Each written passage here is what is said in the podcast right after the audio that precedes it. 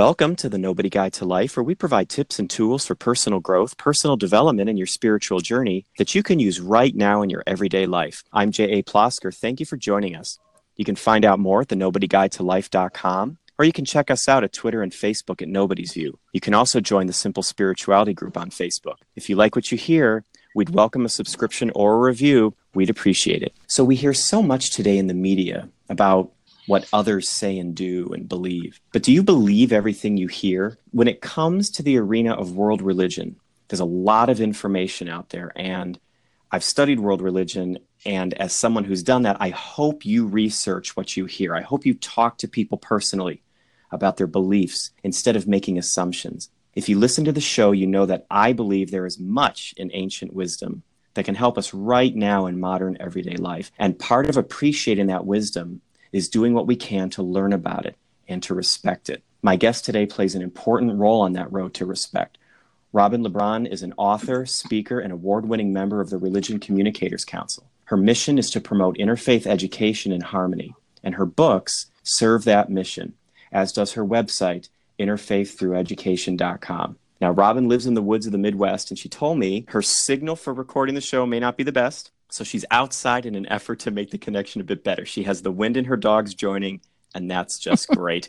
her message is important, and I said, let's do it. And I hope that you listeners will go with it. And that's the spirit of the show. So, welcome to the show, Robyn.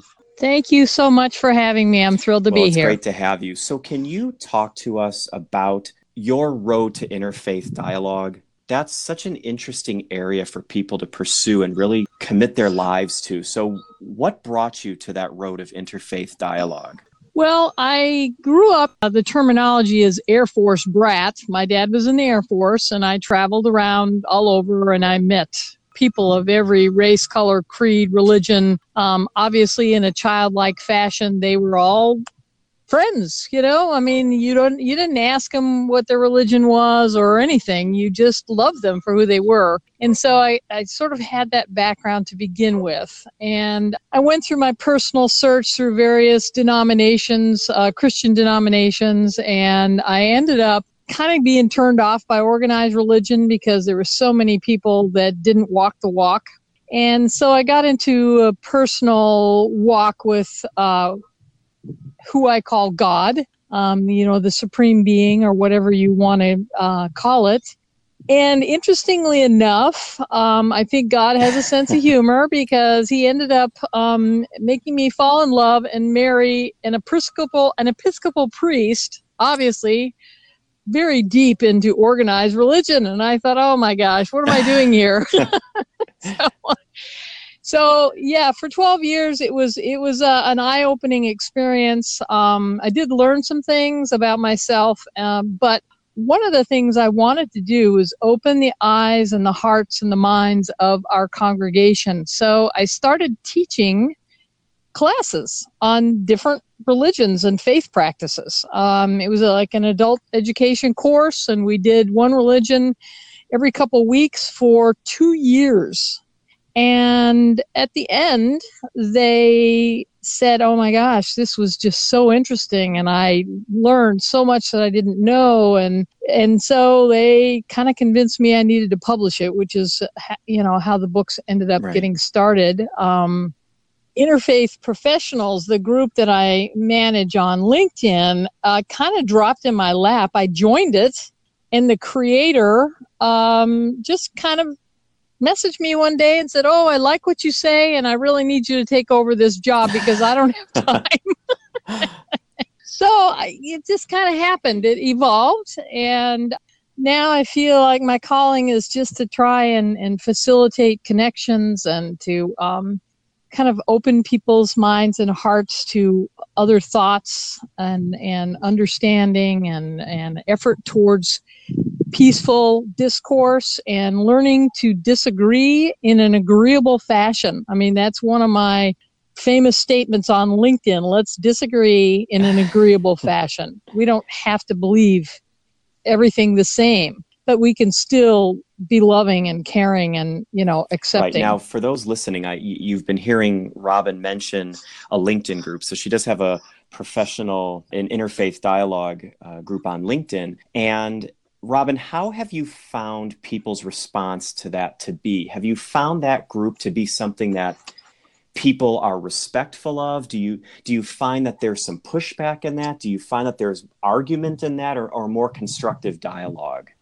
Well, when I started five years ago and I had this job dumped in my lap, it was there was definitely some contention. There was a a couple people that were not really there to communicate and, and learn about other faith practices. They were there to, you know, kind of tell us that we needed to change our ways or else. And so yeah, we had we had some issues. Um, people that I had to constantly remind why they were there and what our you know, group rules were, and a couple I actually had to block because they just refused to cooperate with the spirit of the group. And the reception has been really good. We have everything from atheists, pagans, you know, obviously the major, the big three, they call it, and on down.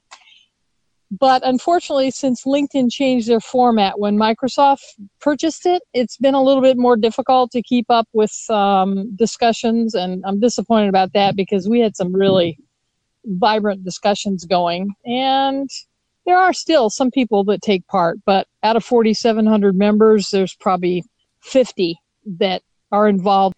What issues and conversations stand out the most here? What are people most interested right now, in your opinion? Well, because of you know the recent history uh, in the U.S., there's a lot of conversations about Islam. Is it really a religion of peace? And we have a couple just wonderful members that are continually trying to help educate and and quote scriptures from the Quran and explain, you know, that the extremists are not practicing Islam the way it should be practiced. Um, I think that's always a discussion that people find interesting and intriguing because there's so much negative press, you know, that they're searching for peaceful answers. I mean, I think people want peace, truly. So that's probably one of the biggest conversations.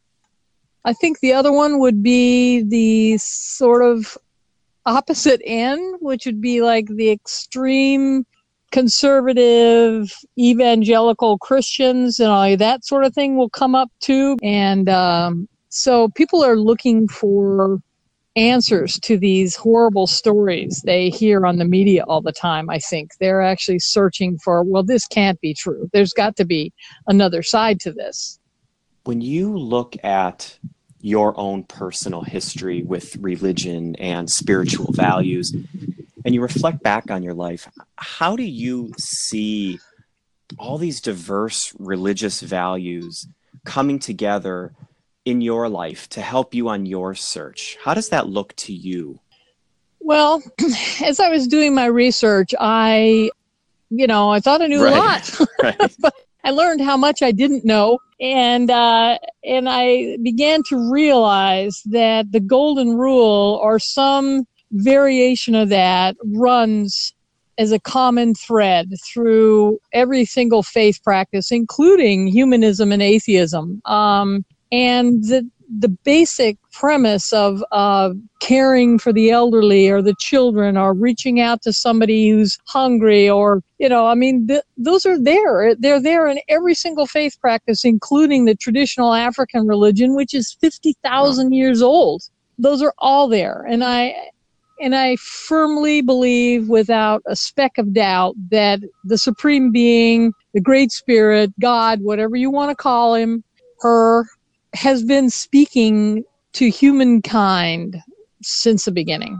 I mean, he's been sending messages, and different messengers in different parts of the world have received this message and shared it in their gr- geographic regions. But the message is the same, you know? It's uh, it's the rituals and the dress style and the you know um, type of worship practices that are different, but not the message. And I did learn some things about myself and my own spiritual path that I kind of absorbed, even though I was raised Christian and was Christian my whole life and actually ended up getting baptized in two different churches um, once as an infant and then once later when I was older, I picked up some some thoughts and very strong uh, spiritual rightness, if you want to call it, from some Eastern religions, and one of the ones that particularly grabbed me was the uh, religion of Spiritism. And I am now a Christian who believes in reincarnation. So, you know, some Christians would say, oh my gosh, right. how could you? Right. but it is what it is. We grow based on our personal experiences and, and our prayers and our thoughts, and, and that's uh, what I believe. Tell us a little bit about how your calendar looks because I, I, hear your story and i hear about all the different things that you've studied and there's this idea of eclecticism out there about how we can choose the philosophies and things that interest us from these traditions and, and put them to work for us in modern times talk to me a, a little bit about how your calendar looks, how you celebrate traditions through the year, how you encourage others to do that through this eclectic viewpoint that you have. Well, I, I love Christmas, always have. It's just one of my favorite times of year. And, you know, even people that somehow misbehave right. learn to be peaceful and nice at Christmas time. so I love that. It's still my favorite holiday. I am not into organized religion at all anymore. I, I, you know, have a very strong personal relationship with uh, my God, and I live out in the middle of the woods. And so I literally can sit on my deck and listen to the wind blow and have a conversation with God. And uh, as far as my eclectic beliefs, I think part of my evolution has been to realize how minute this life really is and how every struggle and every trial and every hardship is such a small part of my eternal existence that I no longer am drawn to the sort of physical trappings of um, organized religion. They just don't do it for me. I don't think that uh, that that's what faith is supposed to be about. It's supposed to be about reaching out for each other and, and loving one another and helping one another and connecting people that need something. And I think that's what I'm called to do now is just to help people connect with information or another individual that might help them or they may be searching for something and I happen to know of someone who does this particular thing. Um, and so that's what I do you now. Know, you said something that was really interesting about talking about how minute life is. And, you know, sometimes we get into these discussions of spirituality, and someone will always talk about the idea of close your eyes and picture yourself in this room. Now, picture yourself in this house, in this neighborhood, in this country, on this planet. And you keep going out and out and out until you see, you can't even see yourself. It's just a speck.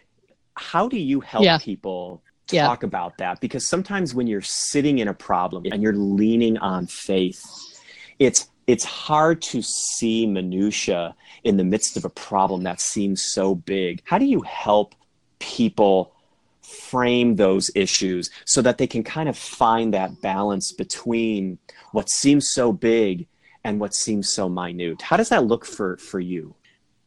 One of the first, this is sort of more of a quick response. Um, if someone is, you know, a deeper minded, then, you know, my response would be slightly different. But my first response is in the overall spectrum of world peace, how big a deal is this? you know, when they think they think about it and think, well, I guess you know, uh, yeah, I got in a car accident, but it's in the overall spectrum of world peace, you know, it's really not that big of a right. deal, you know. So it kind of like rattles their cage a little bit and and has them sort of put what they're going through in a, a little bit of right. perspective. Um, and then if somebody wants, you know, needs, maybe they're really more distressed and that little one liner is just not going to do it for right. them, you know, then I basically talk to them about, you know, obviously you want to find out what their faith is. Do, you know, do they believe in right. life after? Because if they don't, then it's it's more difficult. They don't realize that you know that this life is actually just kind of a schoolyard for right. what's next. Um, so that is definitely challenging to help people that that aren't totally comfortable with the idea that there is more than this. And and so then their trials just seem like they're that's all there is you know? This is my life right now right here. Um, and then with that person, you almost have to say, well, you know, your child could be dying of cancer right now. Which trial would you rather have? I mean, it's kind of a reality check. Again, you you try and find something that is worse than what they are going through and say, "Yes, this is really terrible. I feel bad that you wrecked your car, but it's insured and thank heavens your child wasn't in the car and wasn't killed." Again, this isn't going to help everybody. It depends on their mental attitude and, and how strong they are spiritually to begin with. One of the ways that the faith practice of Spiritism really strengthened me is I I had some real tough times in my life for various reasons, and the Spiritists um, it's almost like a cross between Christianity and Eastern religions. It's the most fascinating faith practice. Um, but they believe that our trials are actually gifts, and that if we accept them as a gift in terms of what this trial is going to give us spiritually our spiritual growth, our wisdom, our humility, our compassion, all the things that you gain when you walk down a troubled path, you come out the other side a different person. And that you if you accept that as okay well this is something i have to learn and it's going to be good for me and i guess thanks for the uh thanks for the gift god right. you know and and that has helped me tremendously to remember that um the trial is going to be for my right. good. And that makes it a little bit more palatable like someone who's going through medical school. You know it's horrible. It's hours and hours and studying and money and internships in the middle of the night and but it it's a means to an end and our earthly trials are very much like that. Yeah, you know, that's so interesting, Robyn, because we, we've talked sometimes on this show, uh, we talked a few episodes ago about reframing. And what you're really bringing up for people is something so important. And it's the intersections we have between world religion, personal spirituality, psychology. We forget that a lot of a lot of these faith systems are really talking about psychology in a lot of ways. And the tools of faith help us to yeah. reframe suffering. I, I have a, a teacher who who always mentioned in ancient teaching, and you just said it, that this too is for the good. And he describes someone who believed that and stated that their whole life, and, and miracles would follow that person because they believed that everything that happened to them was for the good. And it doesn't minimize suffering. And that's an important point is I don't I don't think for our no. listeners, I don't think Robyn is minimizing suffering. I think what we're doing is raising it up to the light and examining it in new lights so that we can see what it can bring us, how we can learn from it. Yes, and unfortunately, sometimes when you're in the midst of the trial, you you you know you're not learning anything. You're you're so busy putting one foot in front of the other and you're trying to take a positive outlook and saying okay so this is you know this is a path i'm supposed to walk. This is going to be for my own good. I know it is. You can tell yourself all those things but you don't actually have that aha moment until after it's done. And then you realize i really did grow from this. I learned this or I learned that or, you know, whatever it was that you were meant to learn from this um, experience. And so I would say to the listeners, you know, don't assume that you're going to know immediately when you start your trial what the trial right. is for. Just take it with faith and say, you know, this is going to make me a better human being right. in some way. Right. So talk to me a little bit about your books then, because we've we've we've taken this journey with you and we know a little bit about you. And then I want to know more about how those books you wrote add to this overall dialogue that we've been having about world religion and spirituality. What was your intent with those books? What do they say to us? Well, the intent in my mind was to teach people about other faith practices so that they could stop thinking of um, other people as less than, you know, so they would grow in understanding and in truth and start thinking, wow, that uh, I didn't know that voodoo was such a beautiful faith practice and it has nothing to do with voodoo dolls, right. you know. Right. so it started out as an educational process and during my research i was spiritually touched and changed i hope that would be the case with people that read the books and just for clarification, the first book, Searching for Spiritual Unity. That was my first publication in 2012. And it's all 40 religions Wow. in one book.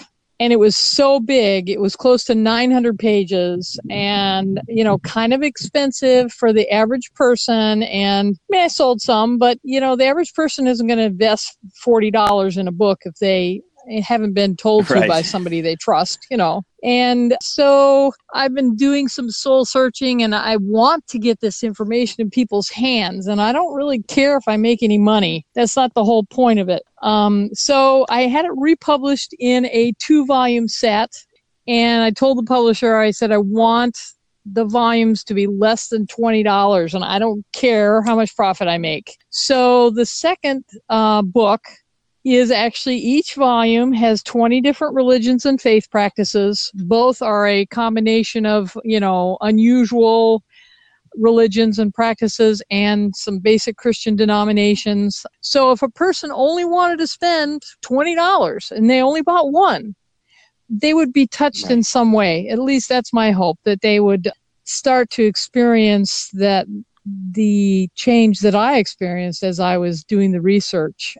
The 2015 uh, is updated, of course. There was some changes in some of the uh, various churches, and the membership numbers were updated and things like that. So that one is that set is the most current, and that is the one that actually won the DeRose Hinkhouse Award for Best in Class for Adult Wow, wow. Books in Religious Communication. So I'm just thrilled to death with the way they turned out. I love the covers and and I just hope that people will be drawn to to learning about these other practices because they're just so beautiful. I mean, really, it's just like when I was doing the research, many times I think, wow, that is really cool. I wish Christianity did that.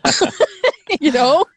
So um, yeah, and, and uh, so that's what I hope. I hope that they'll touch people. And and I used to get all worried about. Well, I haven't sold a gazillion. I mean, I have a five star rating on my ori- original book that came out in 2012, um, but I don't have as many reviews on the new books yet. But I had to decide. You know what? In the overall spectrum of world That's peace, right. it doesn't matter how many I That's sell right. if I touch two lives, then I've done a good job. Right. And you know, Robyn, in this day and age with with all the the dialogue that's going on, that's so important. One person is the world. You know, one person really is the world. So with Yeah. all of this that you have, with all of this in your background, what's what's a tip or tool that you can offer our listeners that they can use right now, right when this podcast ends? What's something that you can provide that our listeners can use on their journeys of personal and spiritual growth? Well, I mean, I talked about some, which would be accepting your trial as as um, a gift to help you grow. I think that's really important. That anytime you're going through a difficult time, to uh, you know, kind of embrace that concept. And I'm not saying that I always did the second the trial started. I mean, I would go through my you know, throwing the rocks, why me? Oh my gosh, I can't take another trial. And, you know, the sort of pissing and moaning people go through. But I always kind of shook the dust off and said, okay, I'm ready now. you know, after you have your little complaint, then you, uh, then you move into the next stage and say, okay, this is going to do something good for me and I accept this and, and I'll do it. And I think it's made such a world of difference in my peace of mind, you know, just to know and take everything with a sense of Right. peace that it's going to be okay. And I think that was that's probably the most important thing that people can learn is is that um, the old saying, "This too shall pass." It's not permanent, and when you come out the other side, you're going to be a changed Right. person. Right. And we don't always know what the gift is until we unwrap it. And I, I think that's the importance of reframing and keeping a little perspective. So thank you for reminding us of that. So Yeah. I want to take this opportunity to thank Robyn for her time and insights. So thank you so much, Robyn, for being on the show with us today. It was a pleasure. And to all of you out so. there, seek out your own information. I have to emphasize that. Explore. The world's religious traditions are filled with wisdom, philosophy, insights. There's so much more than what you hear about in the news. There's so much more to share. There's so many ways to express spirituality. Don't be afraid to talk to people. Reach out to people like Robyn. See what their traditions are about. Learn new ways of expressing whatever is inside of you. You can find out more about Robyn at interfaiththrueducation.com. That's interfaith, T H R U, education.com. And remember, you can always find out more at the nobodyguidetolife.com, or you can reach out to us on Twitter and Facebook at Nobody's View, or join the Facebook community Simple Spirituality. If you like what you hear on the podcast, please consider a review or a subscription. We'd really appreciate it. It really helps. Keep practicing and have a good week.